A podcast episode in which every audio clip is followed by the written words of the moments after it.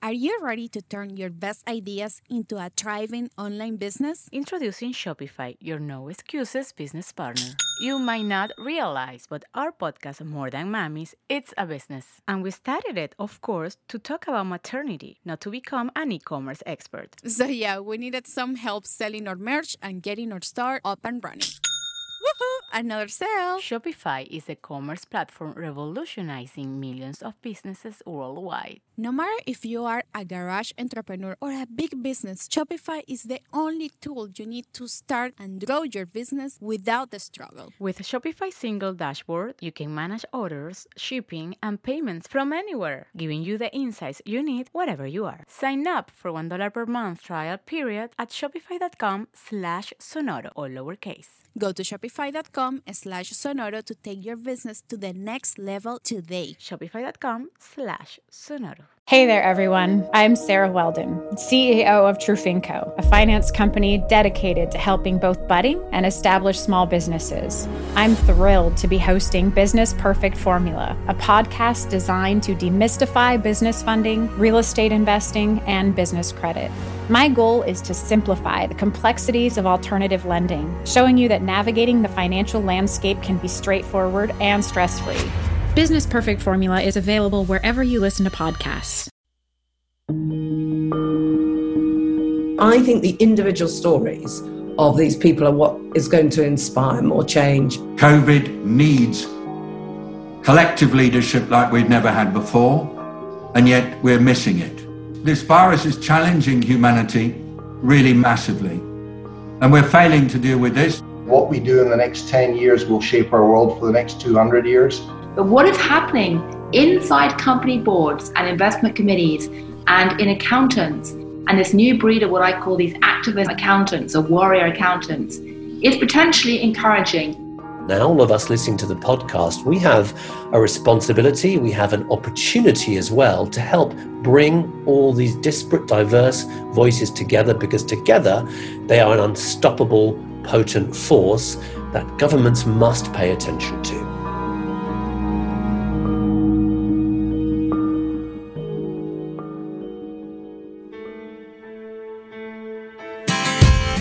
This is the Global Goals Cast, the podcast that shows how we can change the world. This episode is part two of our look at the crisis in the SDGs. We are in search of the key actions that will help us put the global goals back on track. So, we want to share with you the Zoom town hall that Claudia and I hosted with top corporate, NGO, and UN officials. But first, this. This episode of Global Goals Cast is brought to you by MasterCard. MasterCard is dedicated to building an inclusive world in which the digital economy works for everyone, everywhere. Thanks also to CBS News Digital.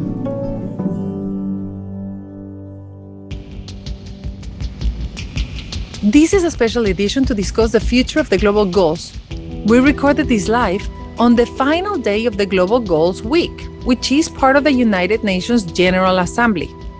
This year was so bizarre.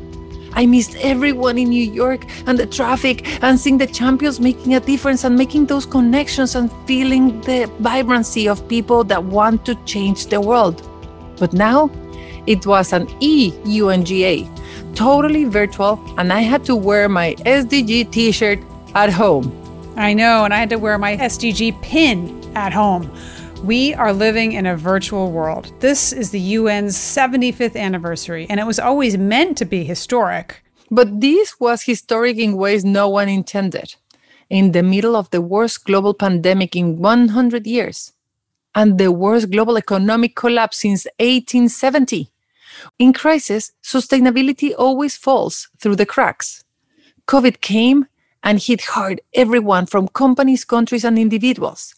We are one third of the way through the global goals timeline of 2015 to 2030, but we have slipped backwards this year by decades. The entire UNGA slang for the UN General Assembly, we heard powerful ideas on how to move forward. We are realistic, but we are optimistic, and therefore we're possibilistic because we know it's possible. And we have super smart guests to help on that conversation. That's right. Let's get them in right now. It's a good point to mention, by the way, that the audio is not up to our extremely high standards that our producer Simon Janes puts on this, but the content is so important that we thought it was worth sharing. So I began by asking the co founder of Project Everyone, Kate Garvey, what really struck her. I am going to take the optimistic side of things, and I think that the Sustainable Development Goals got renamed earlier on this week by my co founder as the Sustainable Development Solutions. Actually, we do know what we need to do, and had we done it before, we'd be better prepared. But now is the time. There has never been a better time, a more obvious time that we know what to do, and now we've got to get on and do it. Thank you, Kate. So, a regular now at Global Goals Cast, our good friend, creator of Moral Money, editor at large, US Financial Times, Gillian Tett. What struck you? Okay, well, the top line story that dominated the news was things like the spat between President Xi and Donald Trump about who's more to blame for global emissions. But to my mind, picking up on Kate's point, one of the most interesting developments was something that got almost no attention, which was the big four accounting firms came together and agreed to create a sort of a unified framework for ESG reporting, SDG reporting. They took the alphabet soup, or they're hoping to take the alphabet soup of accounting standards and make it a bit more tasty. And that sounds really geeky and boring and dull. But believe me, the way people measure the world and their actions in it, if you're a company or a financier, is critical because that drives behavior. And so, oddly enough, this geeky accounting step forward, if you're looking for solutions, may end up being a lot more important than actually what was on the front pages of most of the media. Partnerships Goal 17 was a big topic yesterday at the Leaders on Purpose Summit. We can't get there alone, which is why we're so glad to have Annemarie Hou with us. Annemarie.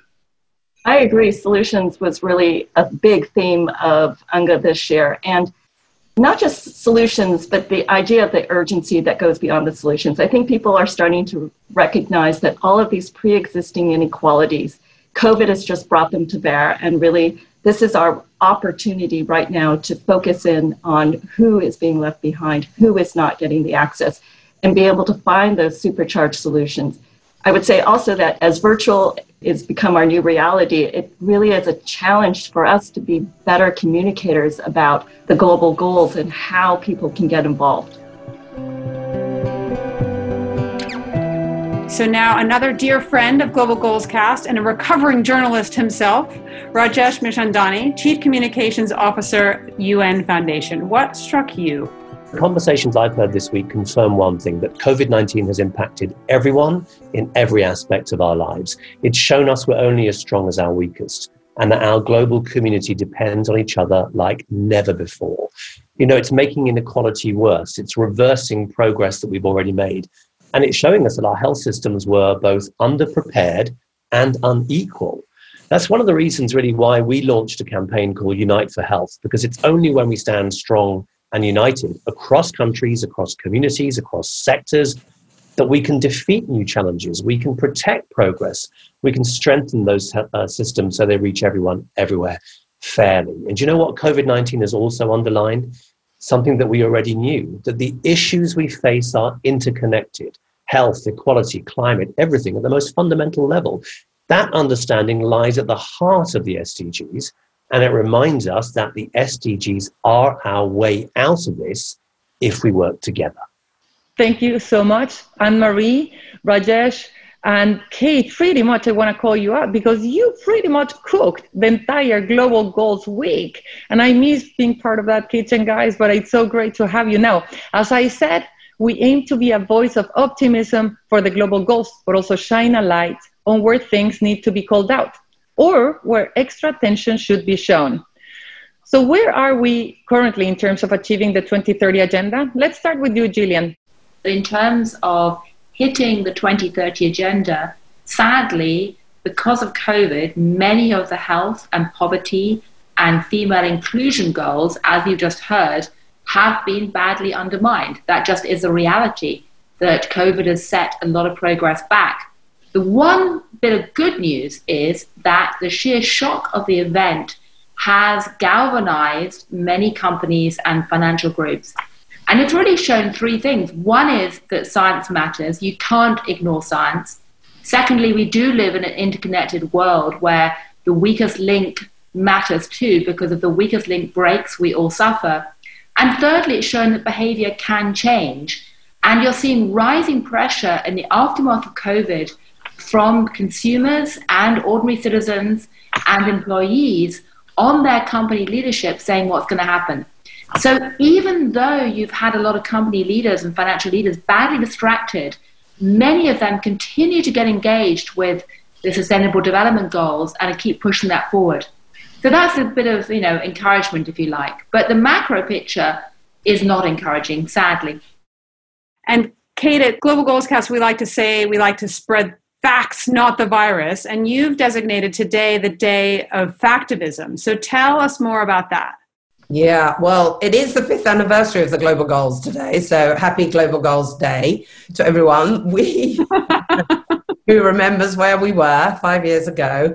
Very tired, I think. And we were trying to reach everyone with the goals. Well, I think what we've just worked out is yes, people need to know about the goals. Yes, it's great that we're wearing our badges and people understand and are starting to recognize the brand behind it, but it is about the facts behind the goals and what people can do about it. That's what we hear people say. What can I actually do?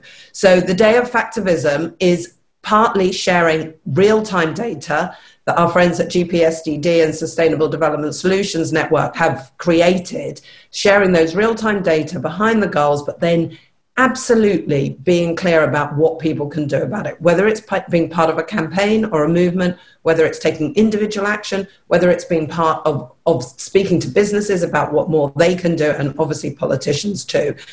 Holding everyone accountable to that, but finding ways to communicate better what these real facts are.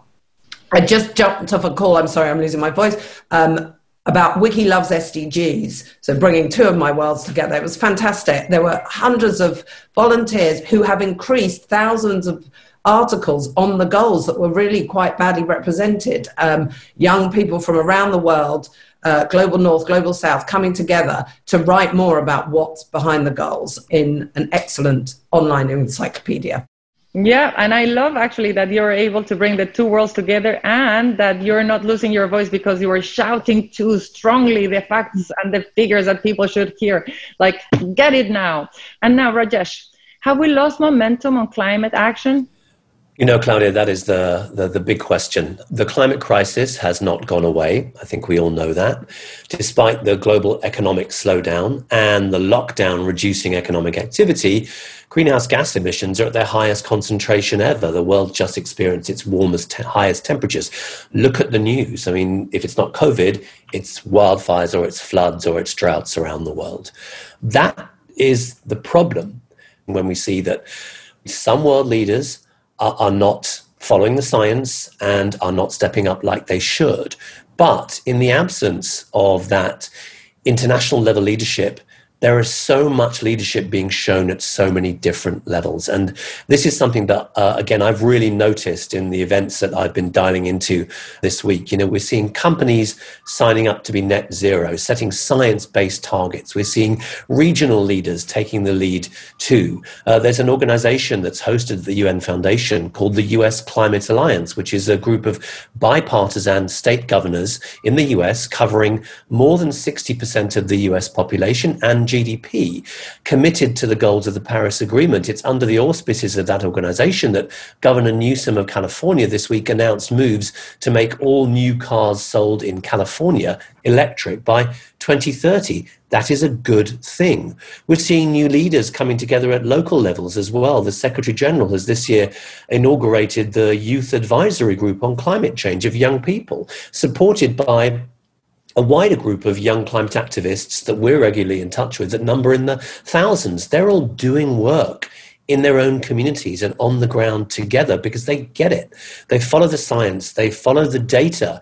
You know, they are factivists already, and they're already leading and pushing. And I think together, all of us here on this call now, all of us listening to the podcast, we have a responsibility, we have an opportunity as well to help bring all these disparate, diverse voices together because together they are an unstoppable, potent force that governments must pay attention to.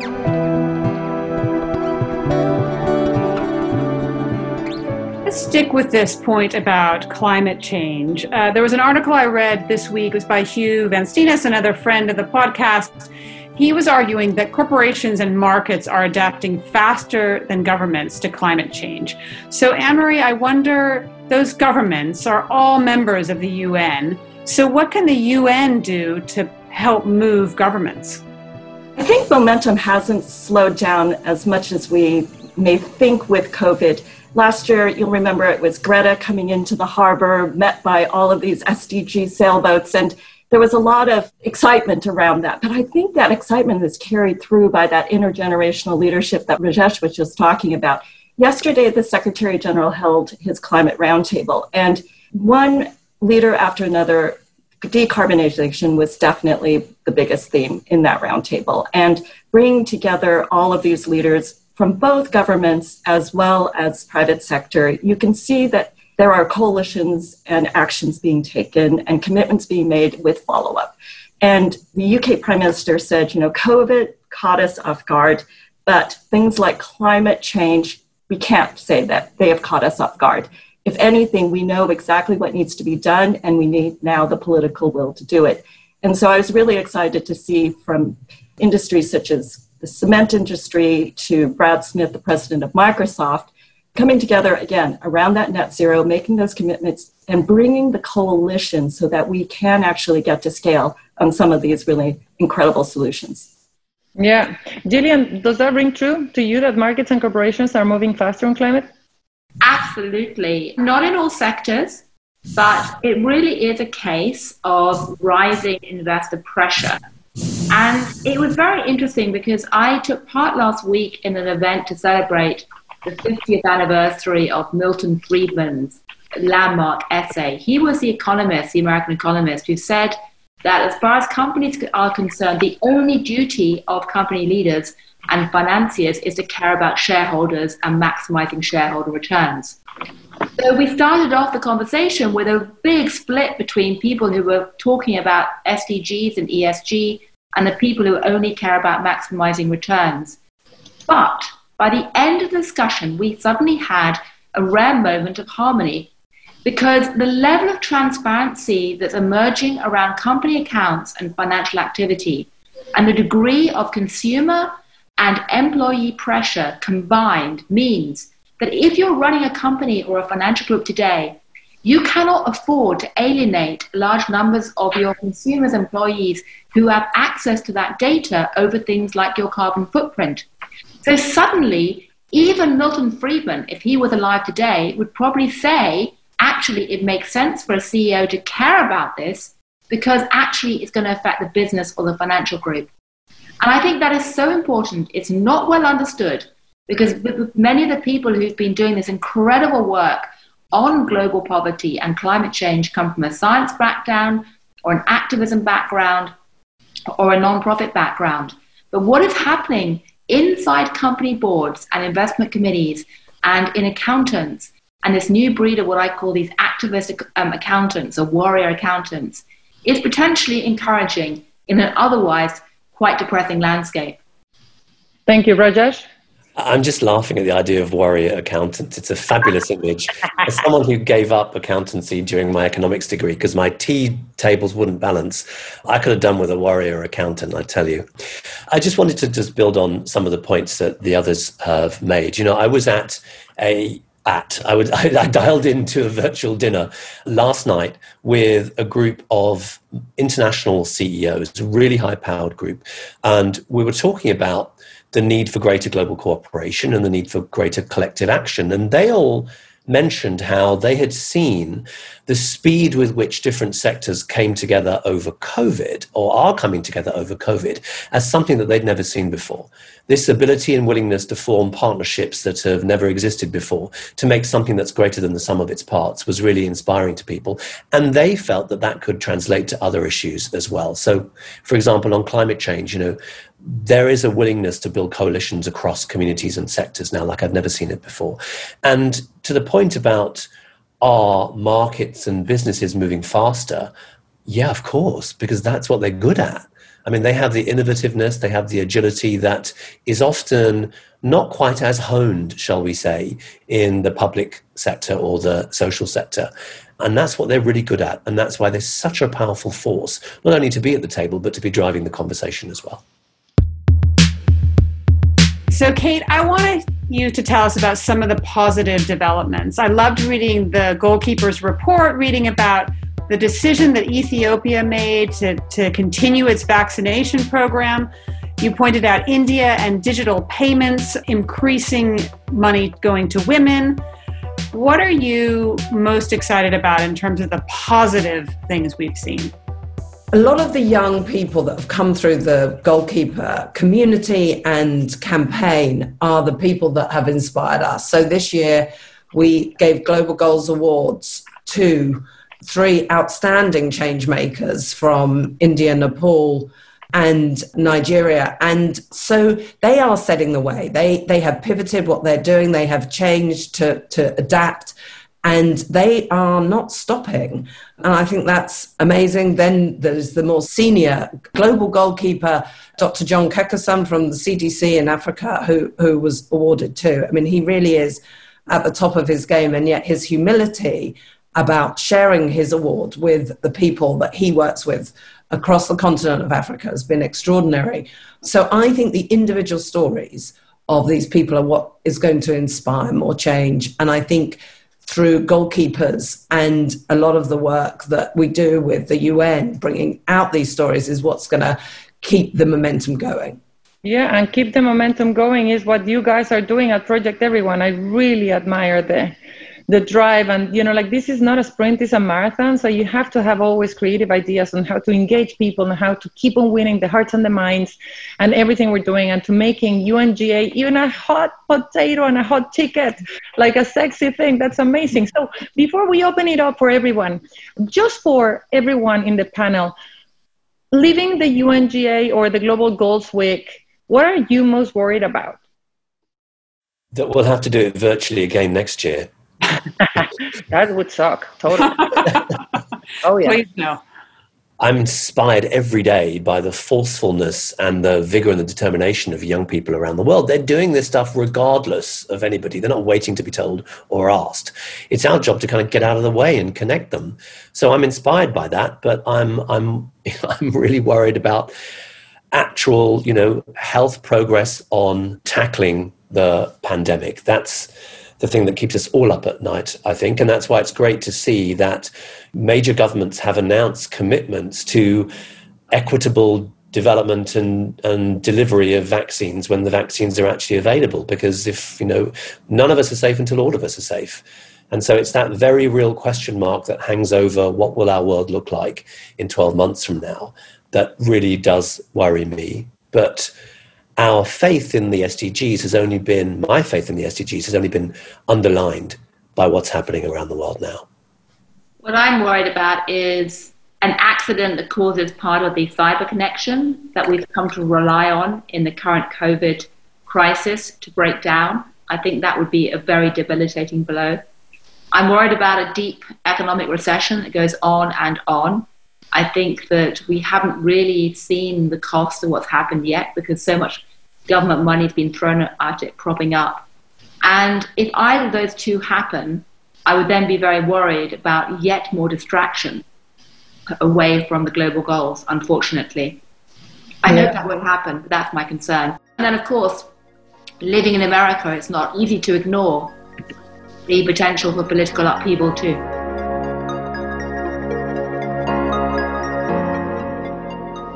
So I'm going to open it up now for our incredible group in the audience. So let's start actually with Alan Jope. I would love to hear from the CEO of Unilever. What is your perspective? How do you see it happening in your company, Alan?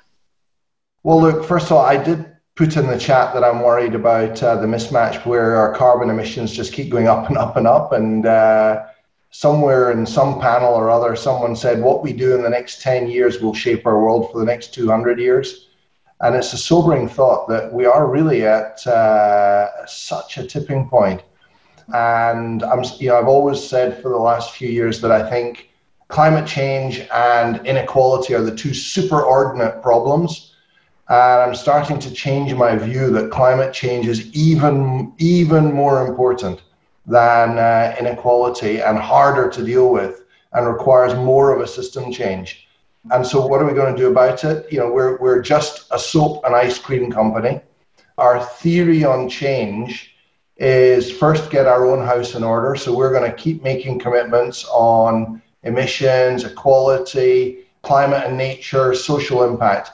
Step one. Step two, get our value chain in order. The choose our suppliers preferentially. If a supplier has not made net zero commitments, we will not do business with them. So use our value chain. Then the third is use our brands to change perceptions. And you know, as crazy as it sounds, Hellmann's is starting to get food waste on the agenda. Uh, food waste on its own would be the third biggest country in the world on carbon emission. And then last but not least is advocacy. So this week's a, a lot about advocacy, but it's the, it's the last step in our theory of change. It begins with getting our own house in order, then our value chain, then our brands, and only then advocacy. Because there's an awful lot of talk and we need a little bit more walk. Thank you. So I'm seeing that somebody else here is on, Brad. David Nabarro is another friend of the podcast. Uh, and we loved having you on talking about COVID 19, a lot about the facts, a lot about what we can do.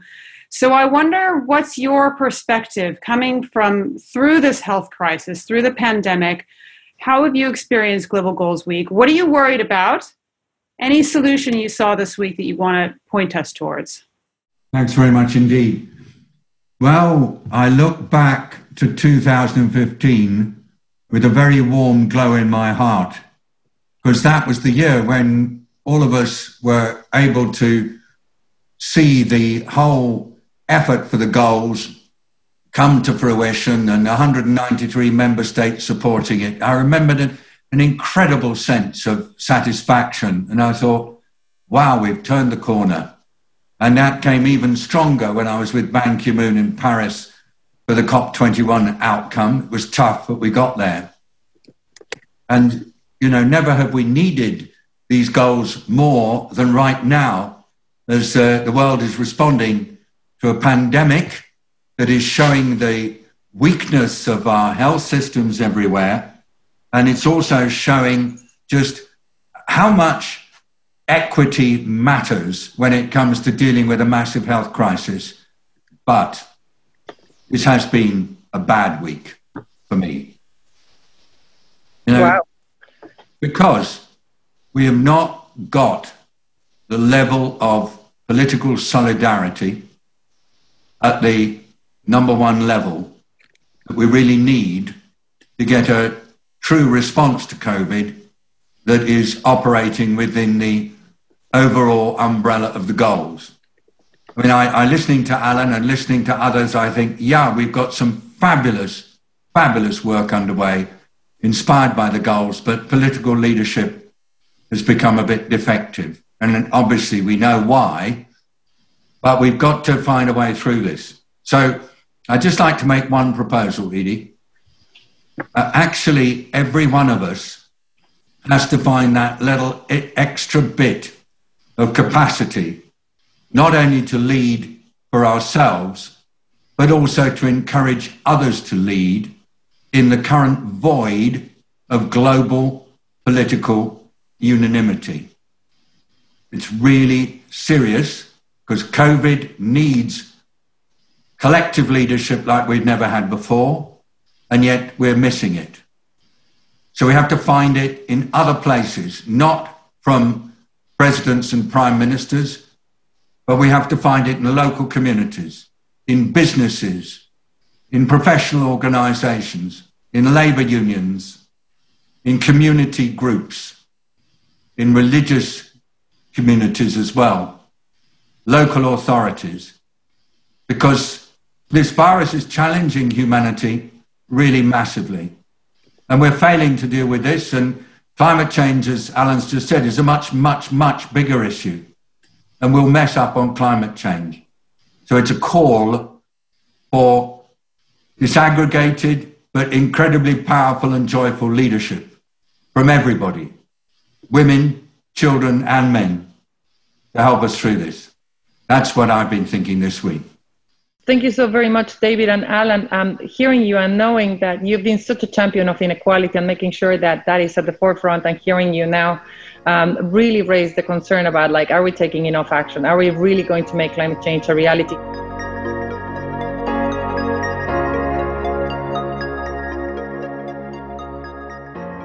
I see Caroline Boudreaux as, as well is here, and she was actually on our first episode of Global GoalsCast. She is the one who gave me the line that I now use virulently that the global goals are the world's to do list. Caroline, you work with some of those right at the bottom of the pyramid. I wonder what you can tell us from your experience of the last few months. Nice to be with you. I'm Caroline Boudreaux. I run the Miracle Foundation. We work with children in the foster care and orphan system globally to work to get them into families. And what we have seen is that these youth, specifically at the bottom of the financial pyramid, they don't want action. They want to be in action. They want to take action. And so, inspiring the youth is so super simple. It's a very easy thing to do to inspire them. And then, what we do with them is we give them very specific things to do about each one of the goals. So we encourage them to grow their own food, to talk about people that are in hunger, or we encourage them to not use any single use plastics and just these really super tangible things that the average bear can do toward the goals has been a very effective way. I, you know, I know it's not at scale and I know, but, but, you know, if we all did our part, it, nothing's heavy if everyone lifts. And giving kids a way to participate in the goals and do things every day to work toward the goals really helps them be of service. And that's what this generation that we're talking about i'm talking about kids under um, 21 they want to be of service and they want action and they demand action from us as well. So let's ask the young people we have here uh, Sephora. Sephora leads a group in One Young World before going to Scarlet. Sephora, is this Global Goals Week giving you action and what you need to do stuff as a, a millennial? Or maybe you're Gen Z, I don't know.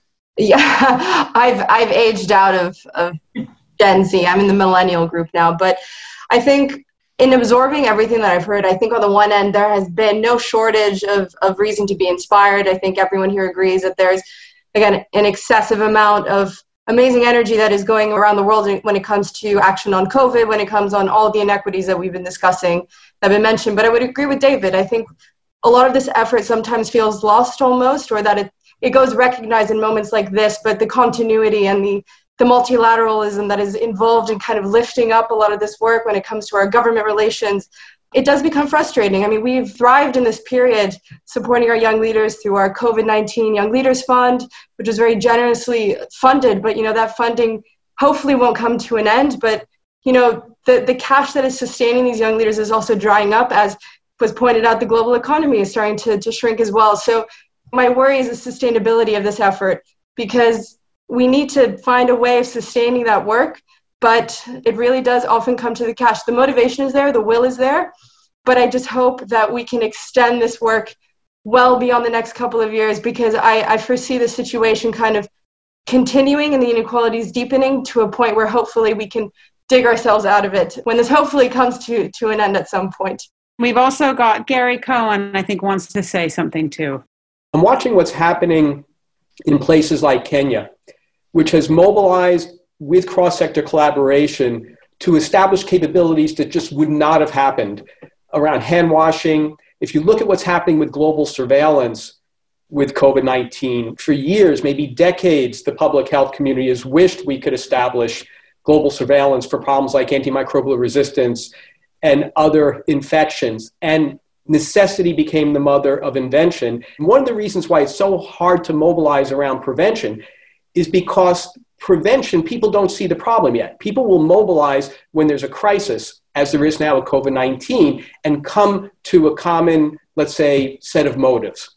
So I really think we should be identifying what are the necessities being caused by COVID 19 that are causing now problems to be solved that otherwise wouldn't be solved? And then how do we work towards sustainability, long term sustainability and leverage? What's happening now with surveillance and diagnostic testing in COVID 19 is leverageable to much broader problems. It's potentially sustainable. But we've got to focus almost from the inside out, if you will, to sustain it, in my view.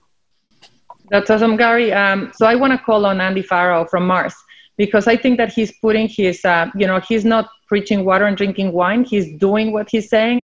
We've certainly, from a raw materials point of view, fo- focused on 10 where we, we know we can make a difference on the environment, we know we can make a difference on poverty, we know we can make a difference on human rights, and we know we need to. And then we're reviewing them. We're reviewing at a board level. We're incentivizing our top 300 leaders against delivering against them. They're part of the shareholder objectives for the company overall. I mean, that's, I think, one of the benefits of being privately held is we have a small number of investors. There are 12 of them. You can speak to them all in an afternoon, and, and they care about these matters and they're, they're judging us against it. So so I, you know, so it really is about driving things through your through the supply chain. I think a lot of that's happening. I think this is going to be a long haul, though. You know, the reality is people are moving at different speeds. I think the good thing with business is that I think increasingly business is, is taking this on board, and I think business probably has greater longevity than politics the business cycle is probably longer than the political cycle. When stuff is uh, when and when a business decides it wants to do thing, it probably does it for a longer term. But I think really the political sphere is really the area where most focus is needed because that is getting worse. It's getting more divided. You're picking your science based on your politics. Many important ideas in that conversation. And here's one more women will play a crucial role in the world's recovery.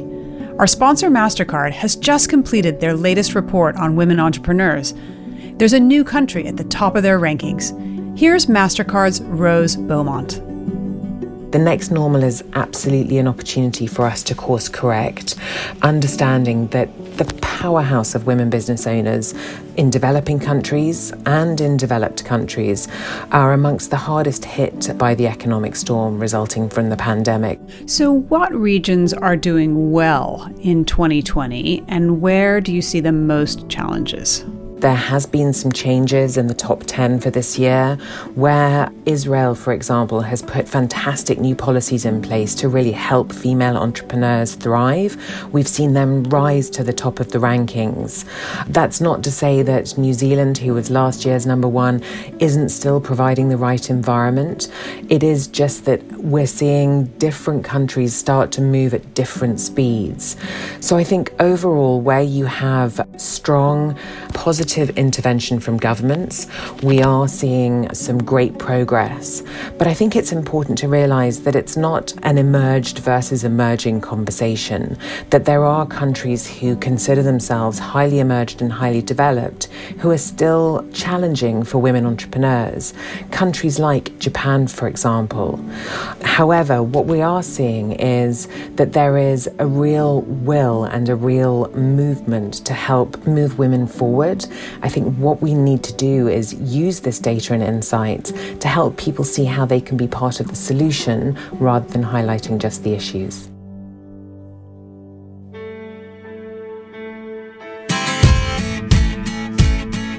So, end of season four. Congratulations, Claudia. It was a little different than we planned it, but it looks like we'll be back. Ah, that's amazing. And COVID really affected our scheduling as well. So thank you. Thank you for listening. Thank you to all our guests on this episode. Thank you for subscribing and giving us your love at Global GoalsCast. Exactly. Like, follow, subscribe, and we will see you in 2021. See you next year. Looking forward to closing this year. Yes. Global GoalsCast was hosted by Edie Lush and Claudia Romo Edelman. We are editorial gurued by Mike Oreskes. Editing and sound production by Simon James. Our operations director is Michelle Cooprider Howard. And thanks to our glorious volunteers Amanda Friedland, Julia Lombardo, Taryn Rainey, Daria Volova Lynch, and Stuart Zuckerman. Music in this episode was by Neil Hale Angelica Garcia, Simon James, Katie Crone, and Andrew Phillips. This episode is brought to you by MasterCard, creating scalable solutions for sustainable and inclusive economic growth. Thanks also to CBS News Digital.